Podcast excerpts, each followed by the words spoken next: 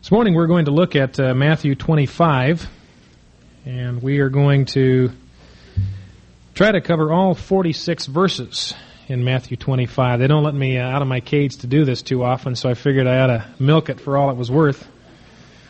So we'll try to do all 46 verses if we can. If we stick with it, I think we can make it. C.S. Lewis at one point had a very perceptive observation about the second coming and that uh, simply was it is either going to happen or it's not. It's, it's either an event which is going to be the most remarkable, earth shattering, history changing event in the entire history of the world, see, or it's not going to happen. Now, if it's not going to happen, then it's no big deal. See, we can just go on, go ahead living life as we please. If life is just going to go on per, in perpetuity and just keep going on the same way it is now, there's no need to get particularly concerned. But if the second coming is a reality, as the scriptures consistently affirm and teach that it is, then it's the most important thing in all of life to be prepared for it. There's nothing more important in all of life than to be prepared for the way in which history is going to wind up and going to consummate. Now, in chapter 24 of Matthew, as David has been taking us through in the past month, the Lord has been describing for us the nature of the end times and the signs that will precede his return, precede his physical return to earth. Now in chapter 25, he is going to tell us how we individually can be prepared for that coming. If this is the thing that's going to happen, if this is the way history will wind up with the Lord descending and bringing history to a screeching halt and setting up his kingdom, then it's very important that we learn what it means to be a part of that kingdom. Now he does this in three sections. There's three movements to chapter 25. There are first two parables, and then the third uh, paragraph kind of draws some conclusions for us. So let's look at the first parable, which is the parable of the ten virgins. Why don't we just read this together? First parable there in Matthew 25. Then, that is, when the Lord returns, then the kingdom of heaven will be comparable to ten virgins who took their lamps and went out to meet the bridegroom. And five of them were foolish, and five were prudent. This is the explanation for their foolishness and their wiseness. For when the foolish took their lamps, they took no oil with them. But the prudent took oil in flasks along with their lamps. Now while the bridegroom was delaying, they all got drowsy and began to sleep. But at midnight there was a shout, Behold, the bridegroom, come out to meet him. Then all those virgins arose and trimmed their lamps. And the foolish said to the prudent, Give us some of your oil, for our lamps are going out. But the prudent answered, saying, and this is a very strong statement, No, there will not be enough for us and you too. Go instead to the dealers and buy some for yourselves. And while they were going away to make the purchase, the bridegroom came, and those who were ready went in with him to the wedding feast, and the door was shut. And later the other virgins also came, saying, Lord, Lord, open up for us.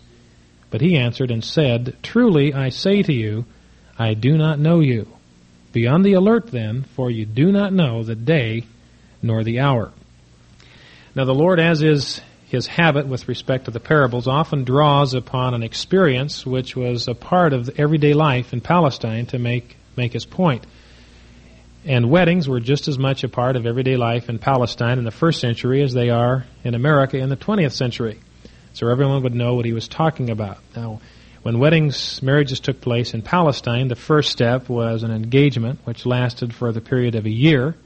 And then at the end of that engagement period, the wedding ceremony would take place. And the procedure that was involved is that the bridegroom, who had been betrothed to his bride for a year, would go to her home and pick her up and bring her back through the streets of the city to his home.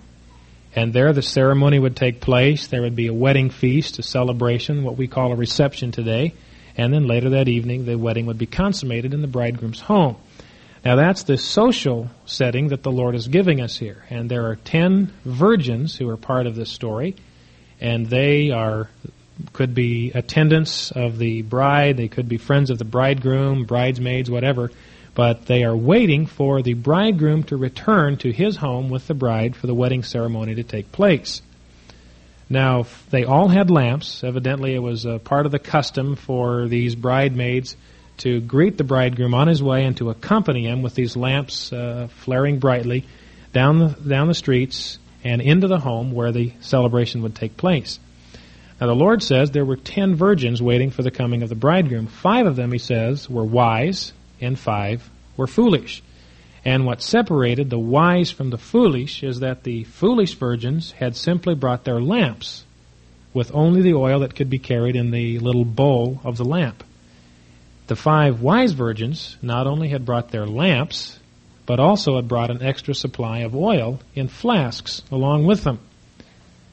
And so they were prepared then for the coming of the bridegroom. Now, the bridegroom was delayed in his coming.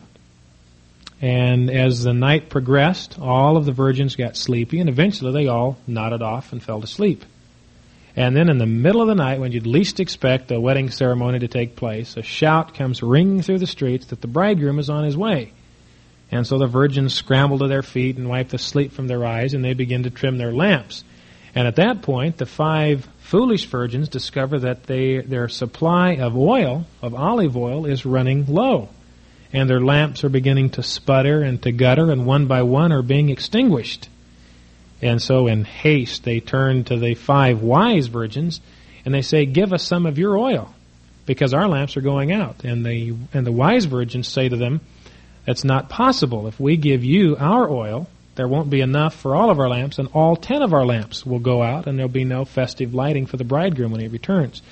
And so the five foolish virgins then are forced to go through the streets of Jerusalem looking for a 7-Eleven that stocks olive oil, so they can relight their lamps and come back to the to the party.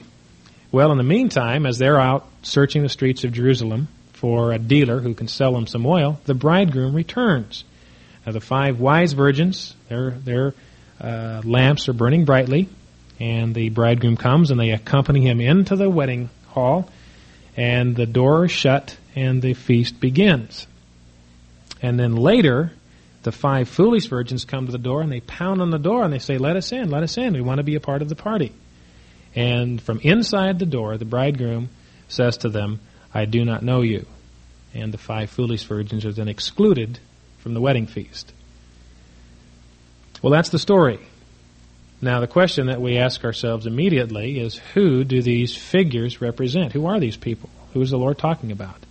Well, clearly the bridegroom pictures the Lord. He's the one that is coming. And often in Scripture, his return for his people is characterized as a wedding feast, a wedding supper. So the bridegroom is the Lord, very obviously.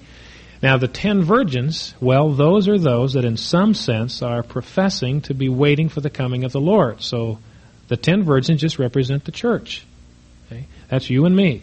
All of us who have identified ourselves with the bridegroom, who've made ourselves a part of the wedding party, and profess to be waiting for his coming. And some of us, the Lord says, are wise, and some are foolish. And the word wise just means to be sens- sensible or reasonable or thoughtful. Some are prepared. They've, they, they are realistic about the coming of the bridegroom. They're prepared for it. Others are foolish, and it's the word we get, uh, it's the Greek word from which we get the word moron. That there are people who are, who are foolish. They just haven't thought things through, and they're not prepared, consequently, for the coming of the bridegroom. Now, one interesting thing that is significant, I believe, is in verse 5 when the Lord says that the bridegroom was delaying. And in the next parable, the parable of the talents, it says that the master returns down in verse 19 after a long time. And both of these are parables dealing with the Lord's return. So it's very clear that the Lord himself taught that there would be a lengthy delay between his first coming and his second coming. Some people read the New Testament and feel convinced that the Lord and the apostles were absolutely convinced beyond any shadow of doubt that the Lord was coming in their lifetime. And that consequently, the fact that the Lord's coming has been delayed 2,000 years is an evidence that they were not inspired when they spoke. But see, they clearly understood the Lord's teaching here. The Lord Himself said there would be a delay, which has stretched in our point to 1900 years. Now, while He was delaying, it says that all of the virgins fell asleep. Now, the command that the Lord gives us at the end of this parable is that we're to be on the alert, to be awake, to be watchful. Well, that would suggest that all ten of these virgins, the five wise and the five foolish, had disobeyed the Lord's command by falling asleep. But see, that's not true. There's no condemnation that's meted out to the five wise virgins, see, they're accepted into the wedding feast, and nothing is said to them at all about falling asleep. And that suggests to me that the falling asleep represents something else. Now, I want you to notice carefully the pattern. First of all, the virgins fall asleep, and then there's a shout, and then the virgins arise. Have you seen that progression anywhere else in Scripture? Falling asleep, a shout, and rising? Well, you've seen that in 1 Thessalonians 4, haven't you? Where Paul describes those who have fallen asleep. Then he says, The Lord will descend with a shout, and will all rise to meet him. I think that's what the Lord is referring to here in parabolic fashion. His coming, he says, will be delayed long enough that the virgins, the wedding party, many of them will fall asleep. In other words, they'll die. And the point of the parable then is that when the Lord returns, when the shout comes that the Lord is on his way back, it will be too late at that point to prepare for his coming. That the only opportunity you'll have to prepare for his coming is the life that you are now leading. And it also suggests to me that for each of us, the second coming occurs when we die. That the next thing that we'll experience is the shout of the bridegroom and the resurrection to meet him. So, regardless of how long the second coming is delayed on the calendar, for us, the second coming is delayed only as long as our lifetime. And if we should happen to live in the day when the Lord returns, then of course that will be when we meet the Lord. But it gives to me a sense of urgency. The Lord may come in, uh, in 2500 or 2800 or 3000 AD. We don't know that. The Lord told us very clearly we just can't know. But we do know that we'll meet the bridegroom when we die. So now is the time for us to get ourselves ready to be prepared for the coming, because when he comes, it's too late then, see? There's nowhere we can turn. The foolish virgins had no place to turn for help. It was too late. The time for preparation had passed, and the time for accounting had come. So clearly, I think the point of this first parable is that we're to be ready. To be alert does not mean that we are to be constantly watching the clouds and constantly computing on our calendars the probable date of the return. But what it does mean is that whatever it takes to be prepared for the coming of the bridegroom, we're to do that. That's the point. Do whatever it takes to be prepared for the bridegroom's coming. Well, the question we ask ourselves at that point is how do I do this? How is it that I go about preparing myself for the coming of the bridegroom? Well, that's what the next parable is all about. So let's look at the parable of the talents. And this is in verses uh, 14 to 30. The Lord says that my coming will be just like a man who was about to go on a journey, in verse 14, and who called his own slaves and entrusted his possessions to them. And to one he gave five talents, to another two, and to another one, each according to his own ability, and he went on his journey. Immediately, the one who had received the five talents went and traded with them and gained five more talents. In the same manner, the one who had received the two talents gained two more. But he who received the one talent, went away and dug in the ground and hid his master's money. Now, after a long time, the master of those slaves came and settled accounts with them. And the one who had received the five talents came up and brought five more talents, saying, Master, you entrusted five talents to me. See, I have gained five more talents. His master said to him, Well done, good and faithful slave. You were faithful with a few things. I will put you in charge of many things. Enter into the joy of your master.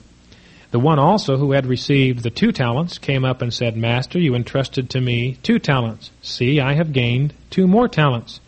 His master said to him, Well done, good and faithful slave. You were faithful with a few things. I will put you in charge of many things. Enter into the joy of your master. And the one also who had received the one talent came up and said, Master, I knew you to be a hard man reaping where you did not sow, and gathering where you scattered no seed. And I was afraid, and went away, and hid your talent in the ground. See, you have what is yours. But his master answered and said to him, You wicked, lazy slave, you knew that I reap where I did not sow, and gather where I scattered no seed? Then you ought to have put my money in the bank, and on my arrival I would have received my money back with interest. Therefore, take away the talent from him, and give it to the one who has the ten talents.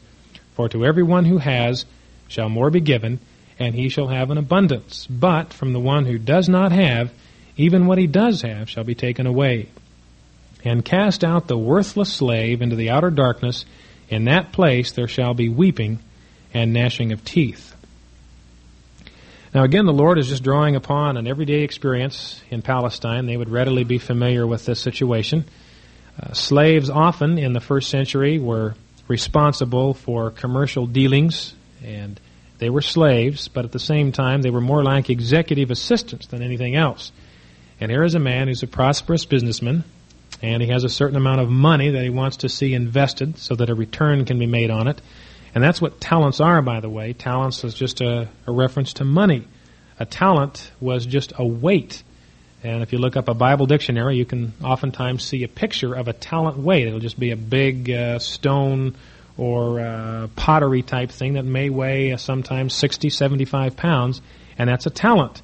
And what they would do is they would weigh out enough silver on the other side of the balance until they leveled out, and that was one talent worth of silver. So talent is a weight which refers to money. And so this master had a certain amount of money, a sizable amount of money. I computed this out, and it depends on exactly what a talent means, but uh, in some, uh, some computations, a talent is worth $1,000. Uh, on another computation, a talent would be worth about $16,000 in current buying power. But regardless, it was a substantial amount of money. That's the point. And the boss wanted to see this money invested in his absence. He's going away on a journey, going to the Bahamas for vacation, so he entrusts his executive assistants with the responsibility of running the business in the meantime. And then he comes back, see. In the meantime, the one that had been entrusted, entrusted five talents, and all of this was meted out according to their proven business ability. One had five. He was more responsible and more proven in business.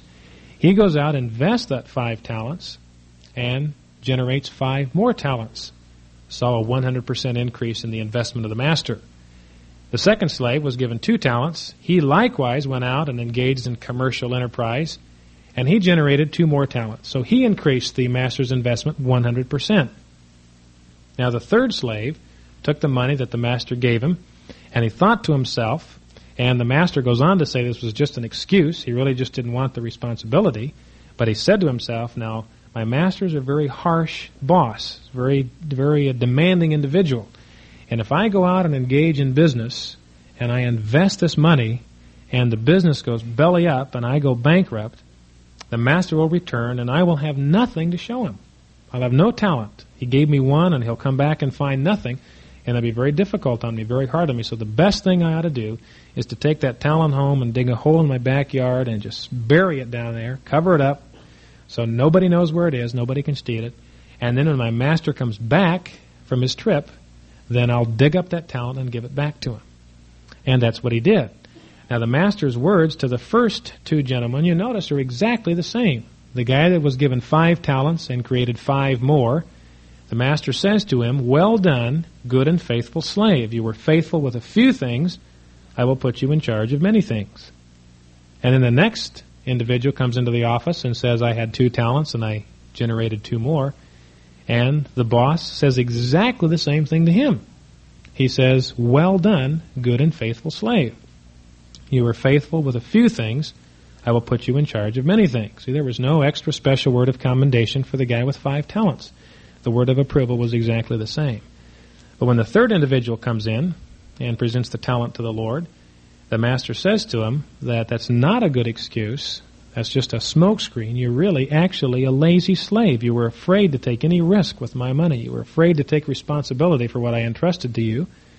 And you're lazy, and the talent will be taken away from you and given to the one with ten talents, and you will be cast out into the outer darkness. That's the story. Now, the question is, who do these people represent? Well, again, obviously, I think we we recognize that the master in this story is a reference to the Lord, who is coming back to settle accounts with his slaves. Now, the slaves, well, again, those are the same people as the virgins. That's you and I. We are those that are identified with the household of the master. We're those that are involved in the business transactions of the, of the master's business. And we're those that will be held accountable for how we've dealt with what he's entrusted to us. And among us are some that are faithful, and among us are some that the Master calls wicked or lazy. Now, the question then is, what are these talents? Obviously, the story hinges on what these talents are because uh, that's what we're held accountable for, what we do with these talents.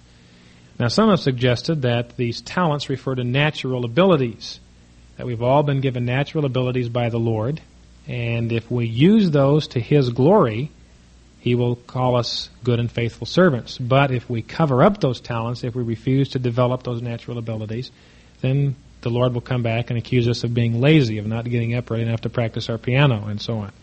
But I think clearly that can't be the point because what the Lord says, He says that these talents were distributed according to their ability. So verse 15 says. They were distributed according to their own ability. Well, it wouldn't make very good sense for natural abilities to be distributed according to natural ability. So that's just redundant. So the Lord must be talking about something else. Well, He gives us three clues as to what these talents are. Obviously, the first clue is that they're very important to the master. These talents are, are things of value and great, great importance to the Lord, to the master. The second clue is that he has entrusted to us these talents, well, in his physical absence.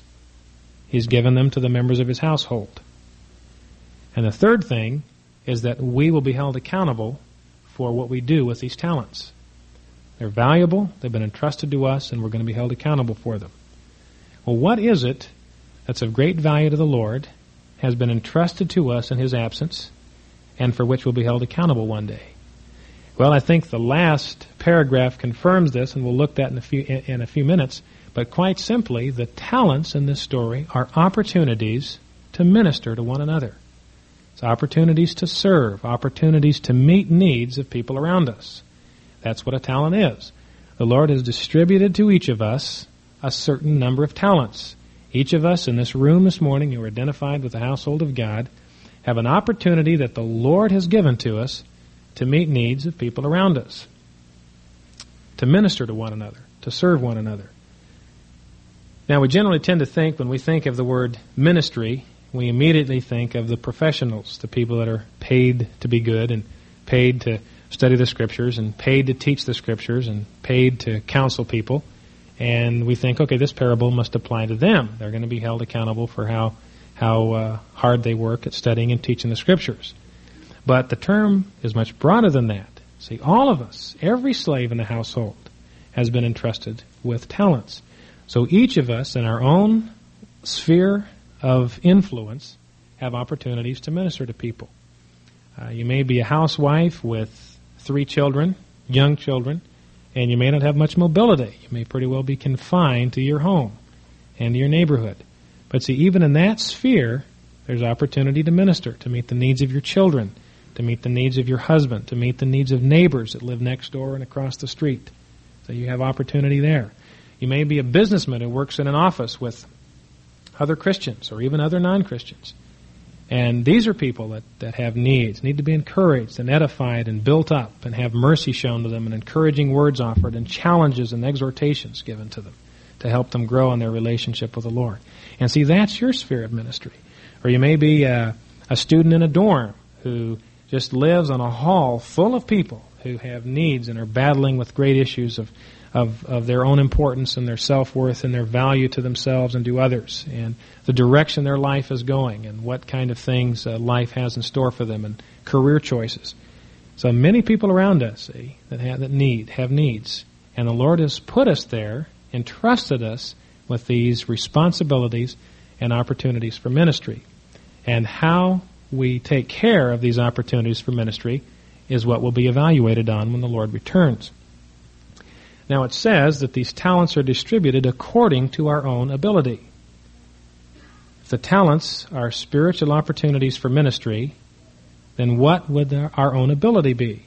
Well, it would be our own spiritual ability to carry out these opportunities for ministry. And in the scriptures, very clearly, that's a function of our spiritual maturity and our spiritual gifts. See, that's the ability that the Lord has given to us to exercise ministry responsibility. Our spiritual maturity, our level of growth, and the kind of gifts that the Lord has given us. Now, again, it's clear in this area that the Lord didn't intend for everybody to be given exactly the same spiritual equipment.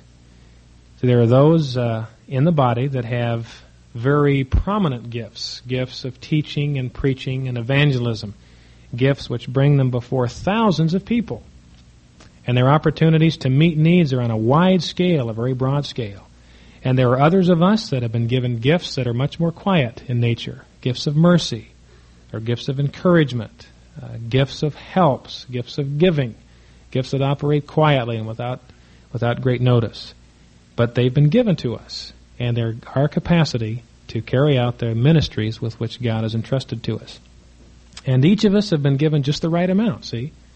The place in which we're in right now, the sphere of friends that we have, this business sphere, the home sphere that we're in, is just exactly right for us to, to assume the responsibility God's given to us. He's matched the responsibility with our level of growth and with our gifts. He hasn't given us more than we can handle, but He's given us enough to challenge us. Okay? Now, the other exciting thing about this is that the two slaves that were faithful in their area of ministry saw a 100% growth. They saw growth in their sphere of responsibility. And that's the great lesson for us. See, if we're faithful, just quietly and simply, without fanfare, without notice, without publicity, just quietly faithful in the responsibilities of ministry that God's entrusted to us, then we'll see growth in ministry. We'll see expanding influence and an expanding impact on people. See, all of us want that, don't we? We want our lives to count, to be valuable, to be important, to make a difference in the way other people live. Well, this is how that can happen, is simply and quietly to be faithful in the sphere of ministry that God has placed us in right now. I don't know if you've ever traced through the story of Barnabas in the book of Acts, but uh, he's a perfect example of this. The first time that we see Barnabas in Acts, he sells a plot of land and gives it to the church. That's all he does. The second time we see Barnabas, he takes Paul by the hand and personally takes him in to see the apostles after Paul had become a Christian and the apostles wanted to have nothing to do with him.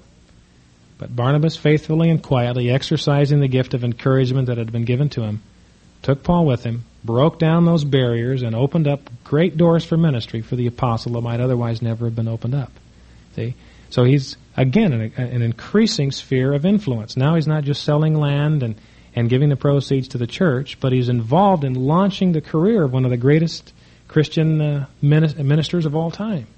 And then the third time we see Barnabas in the in the account of Acts, he's taking off with Paul on the very first missionary journey ever recorded. A gradually expanding ministry for Barnabas, and that's the same potential, see, that the Master holds out for us if we're simply faithful in the responsibilities that He's given to us. I want to come back and talk about the third, uh, the third slave, but let's look at that last paragraph before we do that. And this is the paragraph that starts with the story of the sheep and the goats. We're accustomed to thinking of sheep as one kind of animal and goats as another, and no possibility of confusing the two. Well, in most parts of the world, that's true. But in Palestine, they often herded sheep and goats together. And the goats were often of the same size and the same shape and the same color as goats. And about the only way you could tell them a different, tell the difference between them was that goats had an upturned tail. So from a distance, the unpracticed observer would think that they were exactly alike. Just like the virgins all look to be alike, the foolish and the wise as well. So, when nightfall comes and the shepherds in Palestine want to fold their animals for the night, that's when they separate the sheep from the goats. And that's the image that Jesus is using here. Here's a shepherd who's separating the sheep from the goats. Now, the important thing here is the basis on which he separates the sheep from the goats. He first turns to the sheep and he says in verse 34, Come, you who are blessed of my Father, inherit the kingdom prepared for you from the foundation of the world. So he says to them, Take possession of all that God has made available for you. Now, why are you to inherit? Well, because I was hungry, and you gave me something to eat. I was thirsty, and you gave me drink. I was a stranger, and you invited me in. Naked, and you clothed me. I was sick, and you visited me. I was in prison, and you came to me. Then the righteous will answer him, saying, Lord, when did we see you hungry and feed you, or thirsty and give you drink? And when did we see you a stranger and invite you in, or naked and clothe you? And when did we see you sick or in prison and come to you? And the king will answer and say to them, Truly I say to you, to the extent that you did it to one of these brothers of mine, even the least of them, you did it to me. So the king will say to them on that day, The basis on which I admit you into my kingdom, or send you away from me, is the degree to which you were faithful in responding to the needs of my brothers. Now, there's a question as what the to to whom the Lord refers when He talks about the brothers of the Lord. Uh, for myself, I think the best explanation is the Lord's own words in Matthew 12:50, where He says that whoever does the will of my Father in heaven, he is my mother and brother and my sister. So the brothers, I believe, primarily refer to other Christians, other members of the household. And the Lord will evaluate us when we stand before Him, all of us who are identified with the church in some way. He'll evaluate us on the basis of how faithfully we have responded to the needs of the brothers of the king. And some will go into the kingdom for eternity, and others will depart from the Lord again for all eternity. That sounds a little bit like a salvation by works, doesn't it? That if you do enough good deeds, you're going to be admitted in, and if you don't do enough, you're not going to make it. Well, that's not what the Lord is saying here, because clearly, as Bill Senecal mentioned earlier, here the acts of love is the clearest manifestation or evidence of a new birth. If we have genuinely been born again, then that life will be expressed itself, will express itself very practically in meeting the needs of people around us. And this is the same thing that John said in 1 John when he said that if anyone has the world's goods and beholds his brother in need and closes his heart against him, how does the love of God abide in him? John says that's how you can tell the difference between one who genuinely has the love of God in his heart and who doesn't. How do they respond when they see a brother in need? That's the evidence. That's the mark. See, that's the test of the authentic Christian life. So Jesus will be able to evaluate us and determine which direction we go simply on the basis of our works, because the works are a faithful expression of what is true in the heart. Now, one other thing that I think is extremely important in this little story that the Lord tells is that these works of love were rendered, even, he says, to the least of my brothers. That means ministry that's done to people that the world doesn't consider very important is important to the king.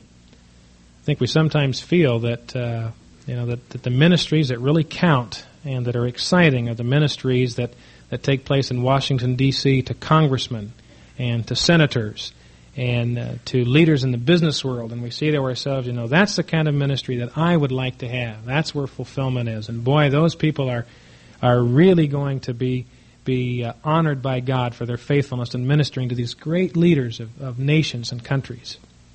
And sure, it's exciting to read about this, but see, the Lord says, to the degree that you've done it, even to the least of my brothers, you've done it to me.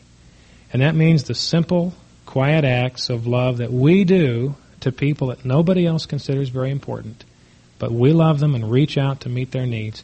That counts just as much in the Lord's eyes as sharing the gospel with a congressman or a senator. And that's the, really the acid test. See, because all of us find it easy to minister to people who are important and, and make us feel good, and we like to be identified with them, and we like to tell people that we share the Lord with, with so and so who's who is a prominent member of the community. But it's another thing to minister to people when we'll never get credit for it, to people that are unimpressive to anyone else. And see, those are the kind of people the Lord is talking about here. Those that are naked and those that are hungry and those that are thirsty. This is not a glamorous kind of ministry the Lord is talking about, but simply and quietly and faithfully meeting the needs of people around us. But that, he says, is the acid test of genuine Christianity. Now, in the last sequence in the chapter, he talks to those who have gone away to the left. And he says to them, Depart from me, accursed ones, into the eternal fire which has been prepared for the devil and his angels. For I was hungry, and you gave me nothing to eat. I was thirsty, and you gave me nothing to drink. I was a stranger, and you did not invite me in, naked, and you did not clothe me, sick and in prison, and you did not visit me. Then they themselves also will answer, saying, Lord, when did we see you hungry, or thirsty, or stranger, or naked, or sick, or in prison, and did not take care of you? Then he will answer them, saying, Truly I say to you, to the extent that you did not do it to one of the least of these, you did not do it to me. One thing that's always impressed me in reading the accounts in the Gospels of the Lord's return in judgment is how surprised everybody is when they hear the verdict. See, those that are admitted are surprised at what the Lord says to them, and those that are rejected are surprised. And this suggests to me that the, that the kind of activity the Lord is interested in is a kind of activity that just springs unconsciously out of a simple desire to help. See, without any thought given to how many people will find out about this, how obvious this will be to other people, how much credit we'll get for doing this good deed. See, acts that are offered without any consideration for what kind of benefit it will bring to me in the eyes of other people. That's the genuine kind of Christianity that the Lord is concerned with. I think it's a it's important to realize as we trace through all of Matthew 25 that there are two consequences open to us those of us who are identified with the church in some sense. And that is that each of the ones of us in here need to take stock of our own spiritual life and ask ourselves, are we wise virgins or are we foolish virgins? Are we good and faithful slaves or are we in truth wicked and lazy slaves? Are we sheep or are we goats? Because here are three groups of people. From the outside, you couldn't tell any difference between them. They all looked like the real article. But when the true light of the day revealed things exactly as they were, then it was discovered that some never had a relationship with the Lord at all. And you may be here this morning. You may be someone who has uh, identified yourself with a church. You may be a member of a church. You may have sung the songs of the church and read the book of the church and listened to the listened to the sermons of the church and yet never become a disciple of the Master. And the point is, we just have got to stop fooling ourselves. See, one day, the light of reality, and harsh and unyielding, is going to shine on our lives. And then we'll see the kind of person we've been becoming all along. And we'll have to live with that person for all eternity. See, and the Lord is serious about this. We need to take stock. This is important, the most important thing in all of life. We need to stop playing games and take seriously what the Lord says. We need to be disciples, not just those that are identified externally in some way with the church, but those who genuinely have yielded our hearts to the Lord. Now, the second aspect is to those of us who are genuinely believers, and that is to ask ourselves the question Am I faithfully meeting the needs of people around me?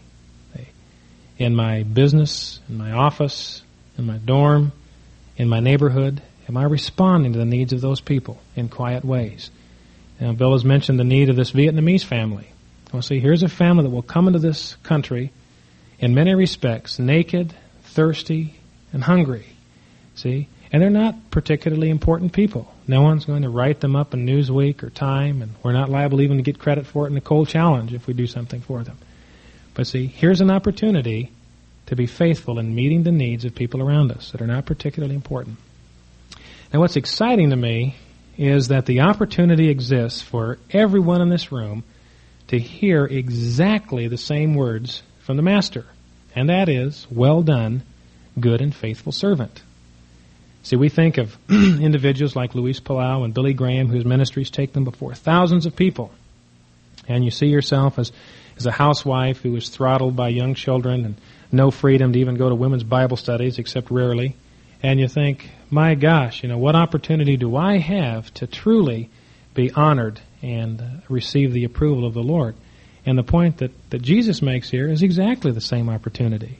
See? You will be evaluated on the same basis that Luis Palau is. If you are faithful in the ministry to which God has called you, then you will hear the words, Well done, good and faithful servant, regardless of how much press or notice your ministry gets. I think that's a great lesson for us to uh, simply be be available, to be faithful in quiet acts of ministry. and to test ourselves, ask ourselves, are we those whose hearts are open to the Lord and available to reach out to others? I read a quote from C.S. Lewis, I think, that uh, sums up the the approach of the wicked slave very well, and I'd like to read it to you and have all of us evaluate our hearts in light of this statement. This is a perfect description of the life of the slave that the Lord called a wicked and lazy slave. This is what Lewis says. He says, To love at all is to be vulnerable. Love anything, and your heart will certainly be wrung and possibly be broken. If you want to make sure of keeping it intact, you must give your heart to no one, not even to an animal. Wrap it carefully around with hobbies and little luxuries. Avoid all entanglements. Lock it up safe in the casket of the coffin of your selfishness. But in that casket, safe, dark, motionless, airless, it will change, will not be broken, it will become unbreakable, impenetrable, irredeemable. The only place outside heaven where you can be perfectly safe from all the dangers of love is in hell. And see, that's the lot of the foolish virgins. See, here's a group of people identified themselves with the church, but were living life entirely from themselves, protecting themselves, refusing to take risks to meet the needs of other people, protecting reputation and, and possessions and time and money and energies for themselves, and not flinging it away for the Lord's sake to other people. And yet the great possibility is if we will take that risk, see, if we'll take chances with what the Lord's invested to us in order to, to serve Him and meet the needs of other people, there's a great prospect of increasing joy and fulfillment and satisfaction. You notice it's a very stark contrast that he draws. The virgins are shut out of the wedding feast while the foolish virgins are in celebrating and rejoicing. And the, the wise servants enter into the joy of their master and are put in charge of many things. And the foolish slave is cast out into the outer darkness, a place of no life and no light. And the same with the sheep and the goats. The sheep enjoy the kingdom, the resources, the power of the king for all eternity. And the goats are left on the outside to, to suffer eternally with the kind of person they've allowed themselves to become. But the great possibility is if we're willing to risk, to throw our lives away, to faithfully meet needs of people, it's a great vista of joy and contentment that awaits us. when I graduated from college few years ago, I went up to Western Seminary in uh, Portland to do a summer's worth of Greek. And I got a job uh, as a janitor in a, uh, scrapyard. And this was, I thought, you know, I'm going right to the top here. I'm sweeping floors in a junkyard. This is, you know, you know, this is tremendous potential here that I'm exhibiting. But the significant thing to me about that whole encounter was the, uh, the man I met the first night on the job. He was the guy that was showing me what I was supposed to do. And he was a man who was in his 40s. And four years before I met him, he had been a very prosperous insurance executive in the Portland area. Lived in a beautiful home on top of a hill, had memberships in several country clubs in the Portland area, took exotic vacations and long vacations, and, and uh, took his family on extended camping and hiking and backpacking vacations through some of the, the great natural beauty in America. And just lived kind of the model American dream lifestyle. Well, about six years before I met this man, he'd become a Christian. The Lord had taken control of his life and established himself as his Lord. And as he began to work in this man's heart, he convinced him that what the Lord wanted him to do was to prepare himself for full time Christian service, that he'd given him those kind of gifts and those kind of desires. And so, after battling with this for a while, he finally decided that he would obey the Lord's direction in his life and so he enrolled in seminary, in a seminary there in Portland, and to do so, he, he had to get out of the insurance business. He gave up the $60,000 a year job, the memberships in the country clubs, the, the extended camping vacations through the national parks in this country, in order to prepare himself to meet the needs of the brothers of the king. About three months before I met this man, he was about ready to graduate from seminary, and he and his wife had gone to a meeting in which a ministry opportunity was being presented, and there were six or seven other couples interested in the same opportunity.